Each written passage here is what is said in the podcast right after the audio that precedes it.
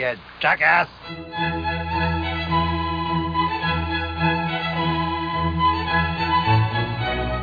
Welcome to the Jackass Critics Podcast with your hosts, Tom and Matt.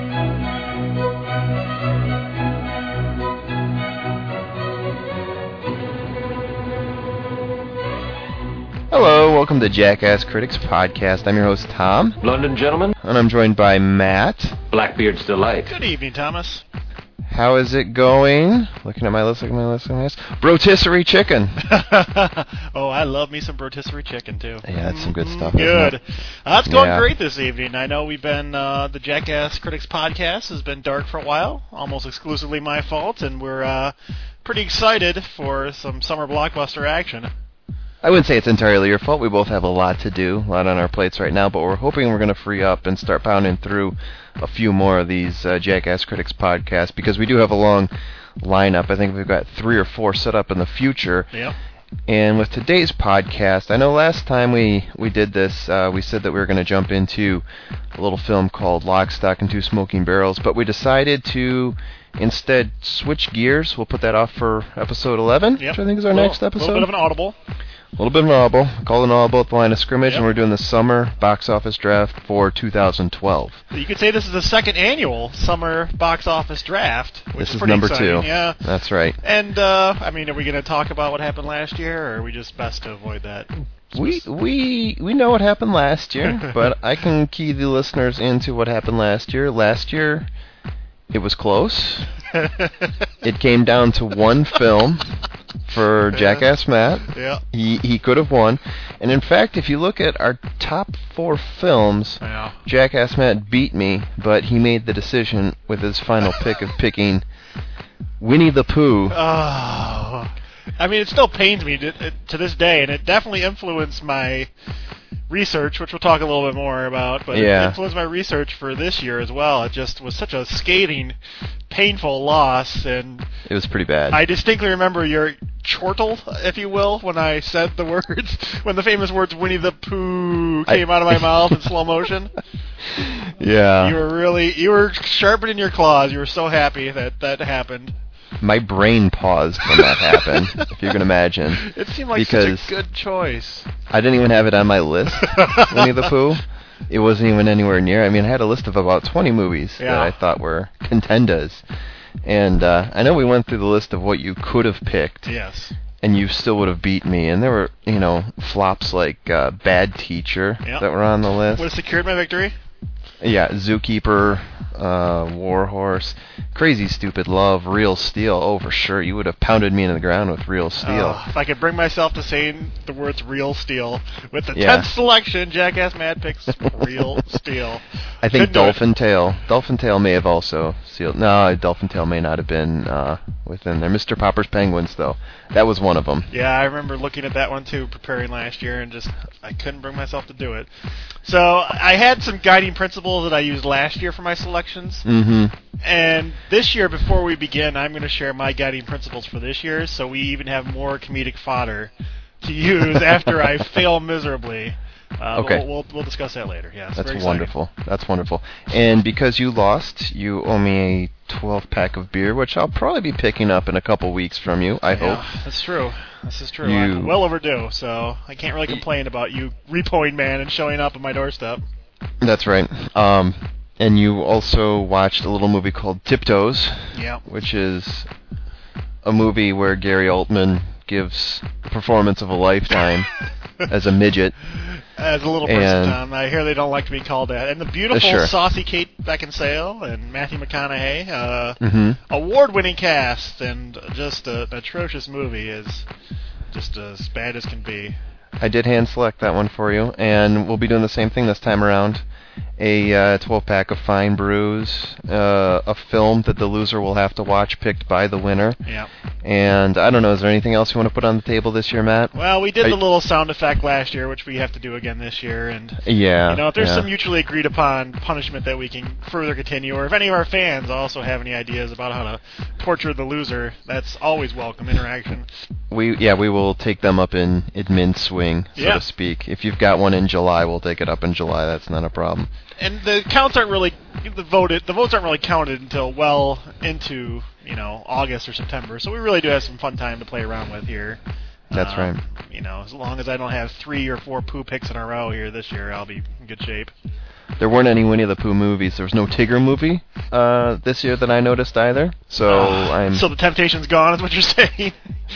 possibly Oh, possibly. I'm a little disappointed to say, but I think I may have to bring a better game this time around if I'm going to beat you. That's this year. good. That's good. I, I like to hear a little bit of conference wavering because I've pretty much spent all day talking about how horrible I'm going to do when we discuss this. So, Yeah. but maybe I'm playing mind games with you.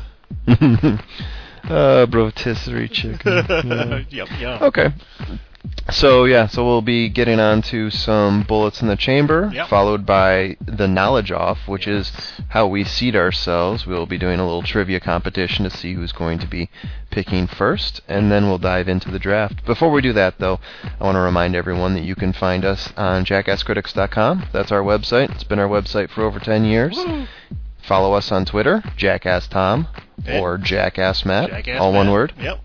Yeah, Jackass Matt needs some followers, so uh, go ahead and click that, that big blue button. We're not above that. Yeah, and uh, like us on Facebook.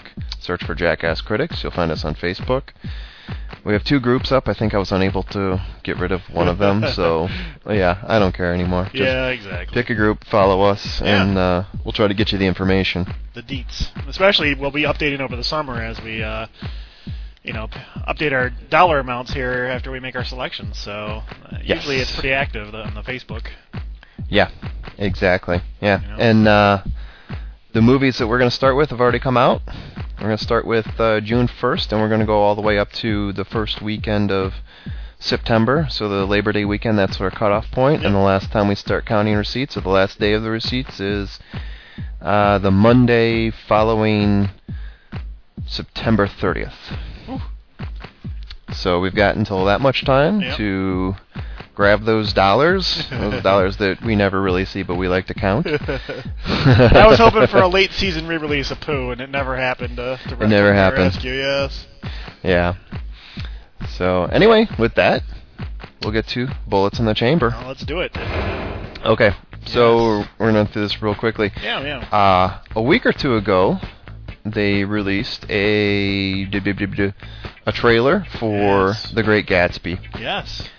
So this is one of the long-awaited films of 2012, or it will be one of the long-awaited films of two, 2012, Right, right. com- coming out in December. The Great Gatsby, Matt. Um, are you curious to see this movie at all?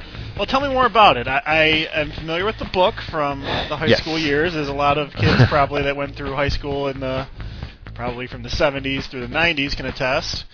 And I suspect the big screen adaptation is going to have a, a big name director attached to it and and some major stars attached to it as well. It, it seems like a good Robert Altman 70s movie, by the way, that I could see him uh, pound out.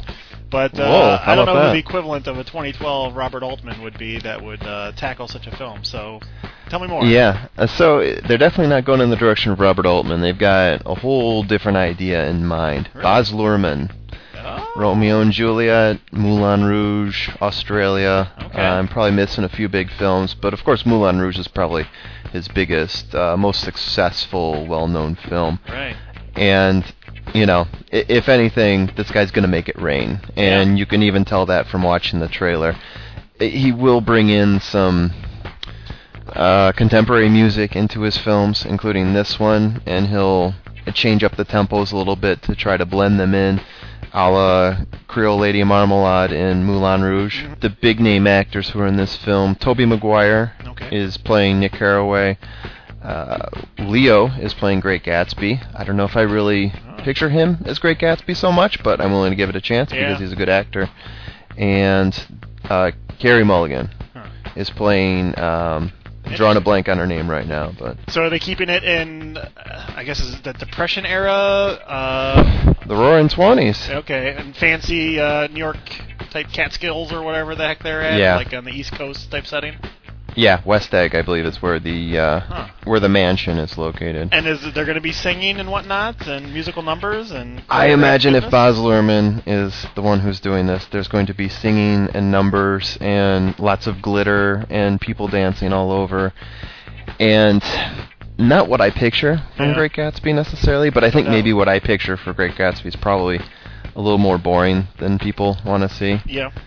So, yeah, um, yeah, Baz Luhrmann, like I said, he's going to make it rain. Daisy Buchanan, I apologize, I just came up with the name now. There we go. Good It's the name of Carey Mulligan. Yeah, a little bit late there on the uptake on that one, but So what what would you say is the essence of the Great Gatsby story? And I'm somewhat removed to start this conversation, so it's better to ask uh, somebody who's smart and intelligent as yourself, and then I can jazz off of it because it seems like it might get lost in the musicification of uh, the Great Gatsby. Oh, it definitely could. I mean, Gatsby is uh, uh, pretty much surrounded by blue bloods, and he's trying to work his way into that uh, that culture, that dynamic, that club. Yeah. Uh, he's a man himself who is very poor, and he somehow, quote unquote, came into money, Right. and he just sort of popped up in his mansion in West Egg, and people talk in hush corners about him. He's sort of a, a ghost-like figure at the beginning of the book, and the uh, the protagonist Nick Carraway sort of befriends Gatsby after a while, and he also sort of finds his way into this high society uh, blue blood Right. uh, yeah, club, so to speak. Yeah. And uh, the big problem with Gatsby is that he came into his money uh, through maybe not so, uh, how should I say, honest means. Right. And the woman he's trying to go after is comes from money, and as they say, uh, poor boys don't marry rich girls. even though he's got the money now, Yeah. it's new money versus old money. so yeah. there's a little bit of uh, that playing into it, and of course, Gatsby. Not to spoil anything for anyone, but he comes into his uh, demise later in the story. Yeah, really, my biggest takeaway from reflecting back is that Gatsby certainly is a very tragic character. So it seems like a, a bit of a tough fit uh, at first blush with a type, a musical type uh, uh, of film, which we traditionally, in the traditional sense, use a very upbeat type of, you know, singing in the rain. I'm happy it's raining. This is great, even though it sucks when it rains, or Yeah, I- I think you. I think the movie starts out, or the the story itself starts out with uh, a number of parties and a lot of people drinking and having a good time. So I think that's probably how they'll work all the musical numbers in there. Yeah. But um, you know, they can work a few sad songs in as well, I suppose. And really, uh, Luhrmann's uh, Romeo and Juliet. I mean, that's kind of a tragic tale in and of itself. He was able to pull it Kinda. off there. So I Just guess sorta, yeah. I have to give him the benefit of the doubt because it is probably as ridiculous as it seemed in that era to be uh, having such an upbeat. And maybe I'm just showing my limitation in terms of my knowledge of musicals. And there's plenty No. of sa- sappy, sad musicals floating around, but for sad bastards that like singing and dancing and melancholy. Yeah. Yeah, I, I agree though. I mean, usually when you think of musical, the Seven Brides for Seven Brothers. Everyone's just sort of holly skipping around. Yeah. Even when they punch each other in the face, they're having a good time. You know. yeah, I'm uh, I'm very interested, and I've seen uh, uh, Romeo and Juliet recently, and I also saw the uh, Lady Marmalade one, which we just mentioned. yeah, Moulin Rouge. Yeah, Moulin Rouge. I've seen that one once or twice recently, and I thought they both held up really well. I, lo- I love the guy's set design, and I mean, Mhm. he's got a very creative mind, which I think is very fun and Yeah. interesting to take part in. Oh yeah, a lot of money was was spent on this movie and how they're going to recreate 20s era New York Right. and how they're going to you know, pull in all the fashions too. That's another thing he's going to pull in. I'm sure the clothes Yeah. whatever he spent on that, I'm sure it's uh, more than my annual salary. Let's just put it that way. I'll be very curious if he keeps it like strictly traditional, or if he adds modern Oh, day no. flourishes with. I think there's going to be some modern day flourishes. Yeah, that would be my as well. expectation as Yeah. well. And it, it's interesting because I think there's been a lot of failures with interpreting F. Scott Fitzgerald novels. Um, you usually don't see a whole lot of success from them. There have been two major ones that I can think of. One was uh, either the late 90s or early 2000s, and it had a young Paul Rudd playing the Nick Carraway character, Okay. Toby Stephens playing Gatsby, and um, I'm drawing a blank on who was playing Daisy Buchanan. Uh, also, there's a '70s version which uh, Francis Ford Coppola wrote himself. Yeah. They had uh, Robert Redford, who, in my mind, as I read the book, Robert Redford, uh, facially at least, or the way he carries himself, he seems to be the perfect Gatsby. This is who I pictured when I was reading Gatsby. Right. Um, but for some reason, when I watched the movie, it, somewhat of a flop. It, he was just a horrible Gatsby in that movie. I think he's just too wooden. He didn't understand the character. He at least didn't carry it out as I saw Yeah. when I was reading. Right in my mind's eye, he didn't really. Uh, he didn't really sell it as much as Yeah. I. Yeah. Large budget for this movie, by the way, 127 Wow. million. Holy cow. They're, they're spending mucho dinero on this. It'll be released around Christmas time. I'm not sure if that's good or bad. Uh, I kind of view Luhrmann in maybe a Lynchian sense where he's better kind of throwing together the things he's got on, on hand as opposed to, hmm you know, and creating the synthesis basically out of need as opposed to completely out of your imagination and checkbook. But Right. uh, that said, it's probably a can't miss. They're going to release it before Christmas, so I'm sure it'll make its 100 million bucks back relatively promptly. Uh, Yeah. but still, huh. Yeah. Mira Sorvino played Daisy Buchanan in the 2000 version. I'm coming up with all sorts of late data today. okay, so that's Great Gatsby. Matt, do you have a, a film you want to tell us about that's also coming up later in the year? Yeah, yeah, we uh, both of us being kind of film geeks and film nerds. Uh, some um, pictures were released of Tarantino's uh, next film, which is going to be a, a Django film, at Oof. least in the title. Uh, very exciting stuff. Is there an official name or is it just Django? Django Unti- Unchained. Unchained. Okay. So I, it's uh, for those that don't know, I wanted to tell Tom a little bit about the Django series, uh, which is it's over 50 years old now. Um, in 1966 was the first Django movie. Uh, it was a true kind of Italian spaghetti western. Um, I know we did some reviews of the Man with No Name trilogy on our awesome site. Hmm One of our comments was saying how dumb we were for calling it a spaghetti western, though that's what everybody calls it. Since a lot of it was not actually filmed in Italy, even though there was Italian people involved. Italian directors usually. Yeah, exactly. Whereas Django is a genuine Italian western. It was filmed in Italy, and um, you know, it came two years after the start of the Man with No Name trilogy, so there was certainly an effort to cash in um, on the popularity of that, which was popular both in Italy as well as in the United States, Mhm. uh, with our lead character, who with the name Django. Yeah. Um, So he has very similar traits in terms of he doesn't speak much, et cetera, et cetera. Some of which are kind of staples of the Western genre. Um, but the violence is definitely much higher than you would see in a uh, Man with No Name type trilogy or, or a more mainstream Western movie.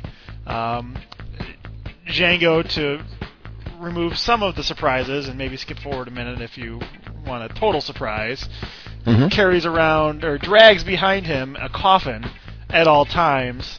Uh, you know something's in there when people get near it or what have you. Django tells them to stay away from his coffin that he's dragging through the mud-soaked back country of Italy or the southwestern United Wait, States. Wait, hold on a second. This isn't every Django movie. This coffin. It's kind of a staple for most of the Django knockoffs, and that's the thing is there's a million sequels. Yeah, there's about 40 from what I read. There's only Uh, one 40 official, Django. but the coffin is kind of a staple of if you were going to make a knockoff movie, you could get away with even not necessarily calling it Django in all places that are more firm on copyright abuse or Yeah. infringement.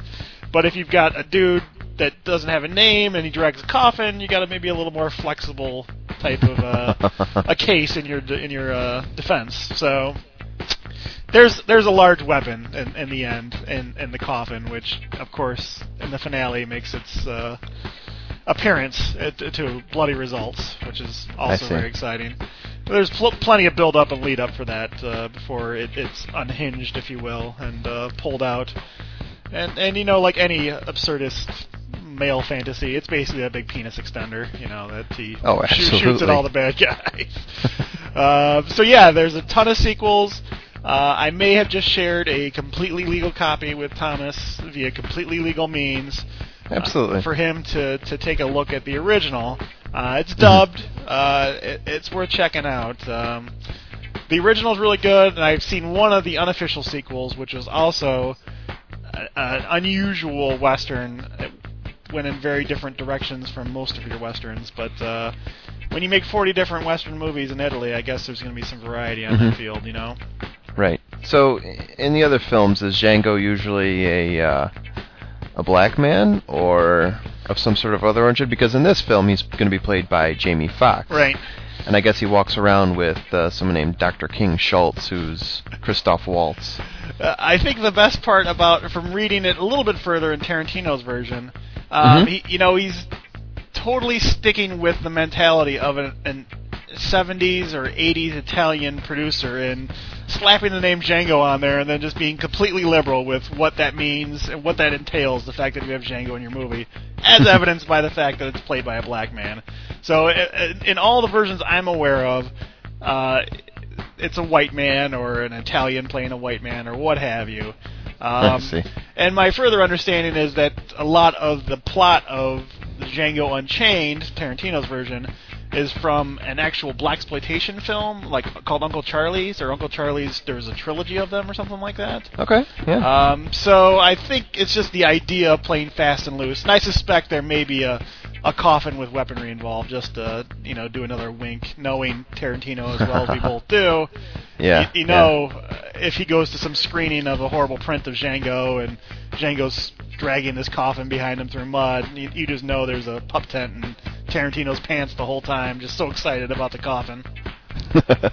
yeah. Yeah. I don't think he'll pass up that chance to, you know, show that on the screen. Yeah. We sure hope so. So Yeah, they're, it- they're really cool, and I mean, I've that was my how I dipped my toe into the real underground of spaghetti westerns. I mean, lots of people are aware of the Man with No Name trilogy and mm-hmm. a lot of what Sergio Leone, did. Yeah, exactly. And Morricone's score as well is almost as famous as Leone and his directing, which is justified. I mean, certainly a great composer and everything. But then, if you want to go past that first layer and dip into the second layer of westerns, uh, the Django series is definitely a very good one to do. Generally, they had decent production values. Um, You know, they knew they were going to get their money back with that name attached to it. So, uh, pretty good stuff. The the lead uh, is Franco Nero in, in the first, and then there was a there was a second there was an official sequel in the 80s as well. So about Mhm. 20 years later, and Franco Nero's in both of those, and he's a relatively famous Italian guy, good-looking dude. Um, and the DVD I have, he he does a I know an interview, and he may do a commentary as well. Certainly not lacking for self-esteem. Um, so he could come off even pompous and annoying because he is definitely God's gift to acting. But uh, No, he's Italian. He's not lacking. Hey. Exactly. That guy wolf whistles three or four times a day, even though he's 65 years old probably now. Or, Yeah. And some other people who are going to be in this film, uh, Leonardo DiCaprio. So he's going to be pretty busy at the end of the year with uh, all sorts of great uh, films that he's starring in. Yeah. Can't- one we mentioned earlier in this one. Yeah. Uh, Samuel L. Jackson, uh, Jamie Foxx, we mentioned before, and Don Johnson. Oh, that sounds promising. Don Johnson is a, a greedy landowner or a scuzzy Western politician or something that's playing both sides against the Yeah. middle. Oh, that's going to be glorious. I've got an even better one for you who's going to be in this movie Bruce Dern. Oh, nice. Yes. All right. I wonder if, If he's owning a plantation and later on getting brained by uh, Jamie Foxx, Yes. that's going to be a good thing, right? That's going to be awesome. I wonder if somebody's Yeah. going to get like uh, branded with a hot iron in this. I mean, really, Tarantino's had a long time to think and sit about all think and sit about all these uh, beautiful Yeah. ideas for the western he's always wanted to make. You know, I'm sure he's got a notebook overfull. Of, Right, and there's really uh, some sort of mutilation that's uncomfortable for the audience to watch in every one of his films. well, that's true. So there's going to be something in this one, right? it's going to be time He- appropriate. Yes. yeah, I mean he's going to have to uh, figure out how to, you know, bump up the ante a little bit since at the very end of uh, his last film he showed us uh, a swastika being carved into Christoph Waltz's forehead. So Yeah. That's, I'm sure he's going to have to bring his A game for this one That's too. violent uh, imagery, and yeah, you're coming yeah. into a genre that's kind of noted for pushing violence as much as you can, and yeah. Absolutely. Yeah, but with all of Tarantino's movies, uh, I'm looking forward to this one as much as any of the other ones. I mean, what he did with Inglourious Basterds, that was just one of my favorite films yeah, in a long, long time. yeah, it really uh, resonated with you, and hmm I love the guy. I mean, you gotta love every three or four year pace because it's quality. All right, sold. That's right. I'm slappy. Okay, so those bullets in the chamber. Woohoo. Um, and I think we're going to transition into the knowledge off. Oh boy. The film knowledge off. Let me go through a few of the rules here, some of the guidelines. Lay him down. The film knowledge off is what will determine who gets first pick. There will be three questions. The questions from each person will be chosen from one of the following ten categories. Films of Brian De Palma, Hitchcock hack or slasher. Ingmar Bergman, don't be depressed, buddy, you're surrounded by hot blondes. David Lynch, at first I thought he was creepy, then I realized he just likes boobs. Italian suspense films of the early 70s, you say Jello, I say Giallo. nice. Yes. Walt Disney, I'm not racist, some of my best friends are mice.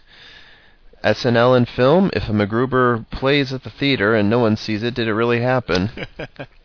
And then the two new ones we added in Oscars from the 50s, back when they meant something and everyone was drunk, and then the 1985 blockbusters. Sly Stallone was in number two and three top grossing films of this year. There was a joke here. oh man. And the ones we got, yeah, the ones we used last time uh, American films of Alfred Hitchcock, The Stranger on the Train entered my rear window and gave me vertigo. Yeah, that was a good one. That one's off the list now, as is films of 1999, Y2K, Why Not? Yep, yep. So we added two new because we took two off, and then uh, right. we got to select from the field, and uh, this is where the gamesmanship begins. Even yeah, this I, get amped up just thinking about us getting to this point right here. Yeah. This is the heart starts pumping. You start setting up your A game. You start doing your research.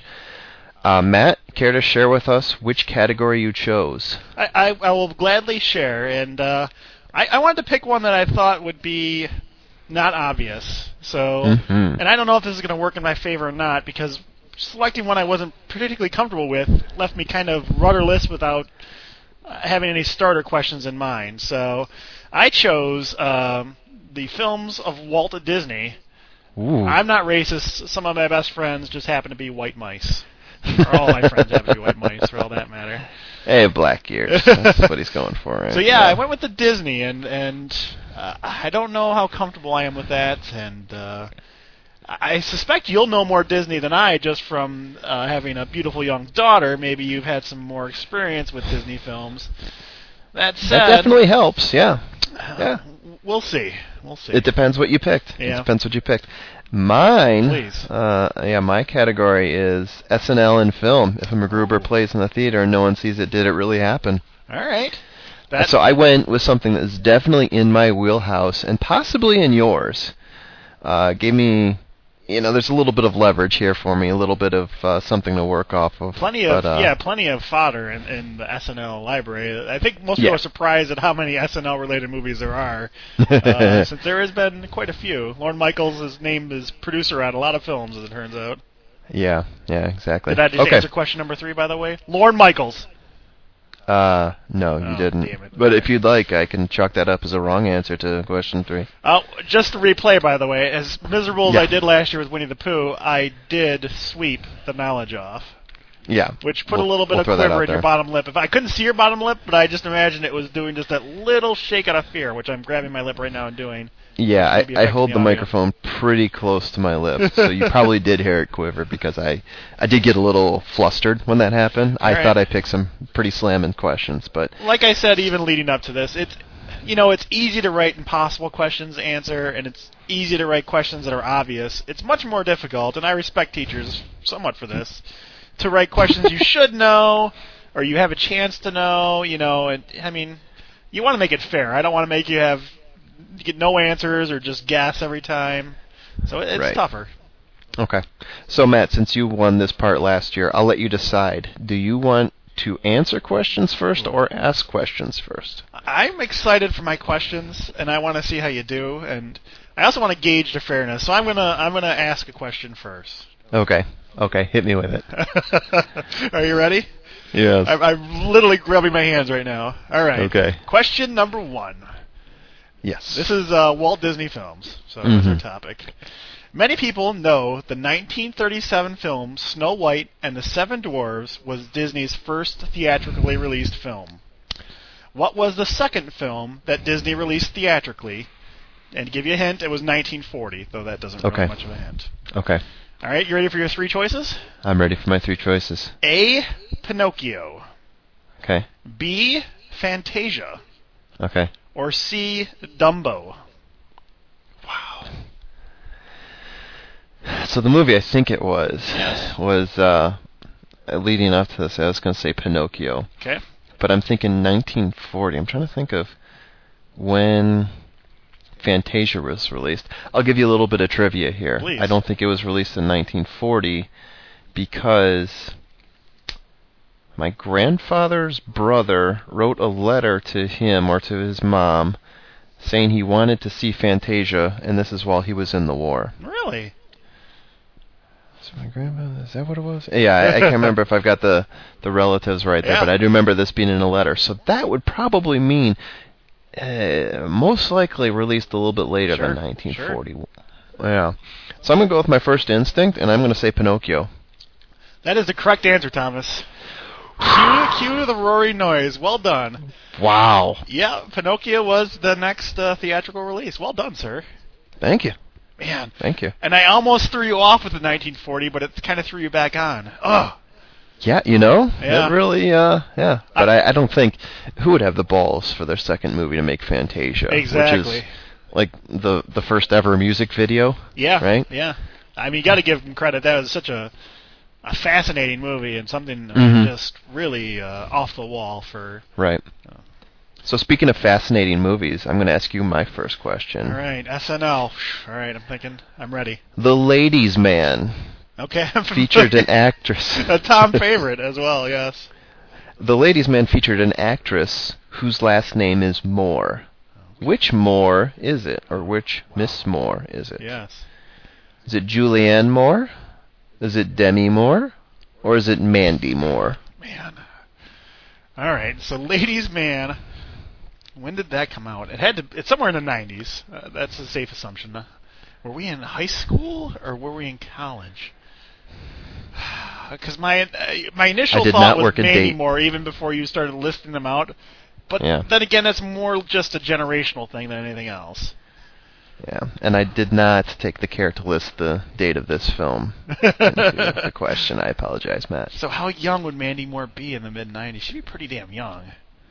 And what would she be doing in a movie where the guy says he's going to do it in the butt every three or four minutes?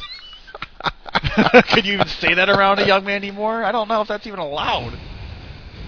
Uh, what are my other choices again? I focused on. Julianne Moore Yeah. and Demi Moore. Oh yeah. I mean Julianne Moore. All right, I'm going to go with Demi Moore. I'm sorry, Matt, but you're wrong. Julianne Moore did have a role in The Ladies' Man. I think she was one of his fans or something like that. You've even seen the movie. You're supposed to know. yeah, but I saw it a long time ago, Oh, yeah. and it was a one-time, last-time deal. I'm willing to accept that answer, and that is a very good question. Very Thank good you. question. Yeah, I'm happy with that. All right, I'm ready for your question. Your next question. All right. So, I, I think I feel good about this one. I think this one's a relatively fair question. We'll, we'll see. Okay, big fella, hit me with it. All right. In addition to all the misogynistic animated classics we all know and adore, Disney, in the form of Walt Disney Productions and their later label, Walt Disney Pictures, so basically all the movies they produced, Yes. have produced a wide variety of films, some animated, some live action, some documentaries, and basically a whole variety. Mm-hmm. What decade featured the most prodigious output of Disney produced films? The 1970s, the 1990s, or the 2000s? So this is animated plus live action movies. Yeah. I am going to say, well, let's think this through here. Please. When was it cheap to make movies so you could make a bunch? When was Disney active in making these movies? See, I want to say the 70s. Oh, I remember when I was Yeah. young, there were all these live action Disney movies, or at least movies that had the Disney label on these big, huge VHS Yep. cassettes. And they were all just sort of very strange and very bad. I remember there was a kid who had super running power when he wore a shirt that had a, a tiger's head on it Yeah. and it was just awful. Yeah. And it was very 70s, and I was I was very young at the time. Right. So Right. there was even some movie that just creeped the heck out of me when I was young. It's like a Disney horror film, but and I'm talking myself into the 1970s. Uh, I can't blame you. Is that your official answer? Yeah, that's my official answer. It was the 2000s, and I do feel bad about that. Though I will No. say, not like all the crap to video stuff even counted, because apparently all that isn't Walt Disney Productions per se. Okay. But the 70s had 49 films, uh, and I had to count these up manually, by the way. Mhm, The mhm. 90s had 68 films, and the 2000s Oh, wow. they produced 92 films. So you know, I was really talking myself into it when I said when was it cheap to make films, and Yeah. then I talked myself right out of it because now with digital, right, now what you so what you said is interesting because in the 70s I think they made like two animated films, and then they made literally 47 live action movies. It was crazy. yeah. The list was impressive. There was one like The Man Who Became a Computer. And, Yeah. and it, it was made in like 72 or something, so the idea of a computer was still really crazy. yeah. and some college kids couldn't afford a computer, so they got this this dude was running an illegal gambling shop to donate a computer that was still doing gambling calculations or something. It was the craziest sounding story ever. I have to watch this movie. I'm just so curious about. Yeah. That'll be a bullet in the chamber for a later episode, I hope. Oh man, yes. So the 2000s was the proper answer. Uh, Tom has one out of two, and I have zero out of one at this point. Oh, bummer. Yeah. Okay. Are you ready for the next question, Matt? Demi Moore. Gosh darn it. Yes. Yeah. This one might be in your wheelhouse right. because I'm pretty sure you've seen the movies I'm going to discuss right now. Shoot. An actor who played a role in Wayne's World also played a completely different role in Wayne's World 2. Which actor was it? Jesus. Okay. Was it Adam Sandler? Okay, that sounds like Was a it possibility. Was it Brian Doyle Murray? Or was it Chris Farley? Oh my gosh. I'm trying to recall. Yeah. huh. Uh huh. Well, I'm going to use a little Tom psychology. Tom Psychology, yeah. I'm going to I'm going to throw out Adam Sandler. A because you said him first, and B it's the biggest name of the bunch. Hopefully we can all agree on that. Mm hmm. Okay. Trying to. All right, I- I'll, I'll say Chris Farley. God damn it, he may have been dead by Wayne's World 2, for God's sakes. No, you are correct. All right. In the first one, he played a security guard. Oh, In yes, the he second one, he played a friend. Uh, I can't remember his name, but he played a friend who had some emotional problems, who was shouting all the time, which definitely not in Chris Farley's wheelhouse, right? you hear me on that one? Yeah. What are we going to cast Farley as? We didn't even write a part for him. Yeah. How about a guy who just shouts uncontrollably at certain times? So Brian Doyle Murray, he was in the first Wayne's World, uh, not in the second one, and Adam Sandler was not in any Wayne's World, to my Oh. recollection, unless he had a bit part. I, I thought he did have like some really small Yeah. unlisted part, but I couldn't find it anywhere. I just threw him in there because if I thought he was in there, Yes. then maybe you would pick him as well. No, that my time psychology finally worked off. Usually it only works about 30% of the time, so I'm glad it actually paid off this time. Whew, man. So we're tied. This is going exciting. into question three. Yeah. All right. Uh, are you ready for, I mean, the penultimate question here, Thomas? I guess so. Yeah, hit me with it. It's going to be num- another numbers question if I know Matt. This is what you did to me last time. this is You not killed a, me on the numbers question. This is not a numbers question. I and as soon as I started saying question number two, maybe I shouldn't do the numbers ones because maybe that's too random. That's fine. All right. So not a numbers Within question. the rules. Okay, hit me with All right, it. here we go. The name Disney invokes images of the classic, slightly racist and sexist animated films we all know. Snow White, Beauty and the Beast, Pinocchio, Aladdin, etc. Mm-hmm. As we established in question number two, however, Disney has made a number of live action films, including the Yes. awesome Herbie series. Shout out to everybody that loves Herbie. Goes bananas. Mhm. The original, not the remake, obviously. All right. Released in 1950, what was the first completely live action Disney film? Wow. All right, here we go. Mm-hmm. A. 20,000 Leagues Under the Sea. B. Old Yeller. Or C. Treasure Island. Ooh, See now that no numbers. no numbers. Um, Pure movie titles. All names that you're relatively familiar with. I at least picked films that were. They made movies in the 50s that I had never heard of, but I mean, obviously Yeah. that's the case for. If I were Walt Disney, what would I start with Yeah, for my first live action film? I'm thinking it'd be something grand. True. It was something big, so I'm going to throw out Old Yeller. It's very logical. And I think 20,000 Leagues Under the Sea, that may have been a comfortable f- one for you to put in there simply because it's the most recognizable, even more recognizable than Treasure Island. So I'm going to go with Treasure Island. God damn it! Ooh, I like that. you know, you like. You didn't know the question. You knew me too well. That's perfect. That's right. Good answer, Tom. I'm playing you. I'm not playing the questions. Damn it. Yes, the answer is Treasure Island. Very good.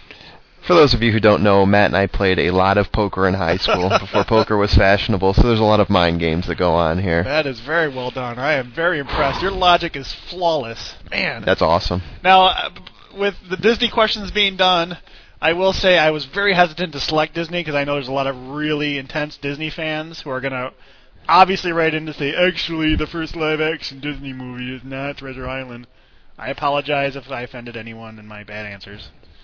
I'm looking forward to those emails, by the way. I'm you, sure. you can find us at Jackass Matt on Twitter. Yeah. Tell me how dumb I am because I'm sure I blame the Wikipedia and Google for all my bad answers. All right. Okay. It's all not that there's any pressure, but it's all up to me now, eh? it's all up to you. Yeah, because I'm leading, and in order for us to push this one into overtime, you're gonna, yeah, you're gonna have to get this one right, Yeah. Matt. I'm sorry. I want the shootout. I want the This shootout is- to happen, but this is my most obscure one yet. all right. So, the Ladies Man in Wayne's World, you've probably heard of. Yes. For the next one, Where are we going? Where are we going? It's Pat is going to be my guess, but who knows? There was a film released in 1994 based on a Saturday Night Live character, Yeah. and it grossed just over $60,000 in the U.S. okay. Its rating on IMDb is 2.4. What is the name of this film? I have an idea before you say, Okay. but I'm interested in my options, obviously. The first one, it's Pat the movie. yeah. So when you said that, I'm just like, can he see my computer? Am I sharing? All right. Church lady spreads the gospel. Oh. Toonces the driving cat, trucker school. Shit the bed. Yeah, how about that? All right. Well, Those are all awesome movies that I would see tonight. I mean, I can't imagine it's Pat. I I know about it's Pat. You know about it's Pat. I mean, it's a running joke. So I can't believe it only made sixty grand. That had to get a couple thousand seats, and it had to do better than that. Yeah, not to place myself or anything, but I make more than it's Pat did. So. so, uh, but you're talking me out of it. So, so that's my thoughts there. But okay, so we got the church lady movie and then a Toonces movie. I mean, similarly for a Toonces, that's uh, Dana. What's his name? Uh, the little guy that's annoying. That can't be. I mean, I guess if he did it on his own, uh, I'm gonna say they made a Toonces movie. God, this could potentially be the dumbest answer. I- I'm gonna say the Toonces movie C is my final answer. I'm not gonna phone a friend. You're not gonna phone a friend? No. Because I'm your friend and I'm gonna give you the wrong answer. Yeah. It's Pat is the correct answer. Really? Yeah. Son of a bitch. I think my heart rate went up when you said, no matter what you say, I'm going to answer, it's Pat. Because when you said that, it's the right answer to this question. Wow, I can't believe it only made 60 grand. That is unbelievable. And a 2.4 rating. Oh, do you want a little bit of background knowledge on this? Yes, please. Pat is played by Julia Sweeney. Quentin Tarantino is apparently a good friend of Julia Sweeney and actually worked on the script for It's Pat uncredited. Shut up. Is that an urban legend? Read it on IMDb. And if you notice, this is 1994. What else came out in 1994? Is that Reservoir Pulp Dogs? or- Fiction? Oh, yeah, that is right. Pulp Fiction, I think it's 94. Yeah. Julia Sweeney had a very small role as a friend of the wolf. oh, no Remember? shit. Yes. Yes. Wow. I forgot what her name was. It was like Chris or something like this. And the wolf said, say bye, Chris. And she said, bye, Chris. Oh, And I they mean, went walking we off. just figured out what movie we have to watch if whoever loses. They have to watch It's Pat. I think so. Damn it. Yeah, yeah. Can't I, I'll, I'll I got go that along one with wrong. I can't believe I talked myself out of It's Pat. What a jerk. Yeah. We could have just stopped right before I even asked the question, Yeah. and you would have won. Good Without job. going overtime. So it looks like I won that round. Well, that, you know what they say However- about whoever wins a knowledge off? They lose Yeah. the main event. That is the curse. Every year we've done this, that's happened, right? Every year so far. And to continue my psychological battle with you, I didn't even want to pick first. So I figured the first was the worst spot to pick. Yeah, Yeah. I hear you, brother. Uh, the game, Okay. games are on, buddy. The games are on. I'll meet you in part part two. Okay. We will see everyone in part two, where we actually do have the Summer Box Office Challenge of 2012. Very exciting.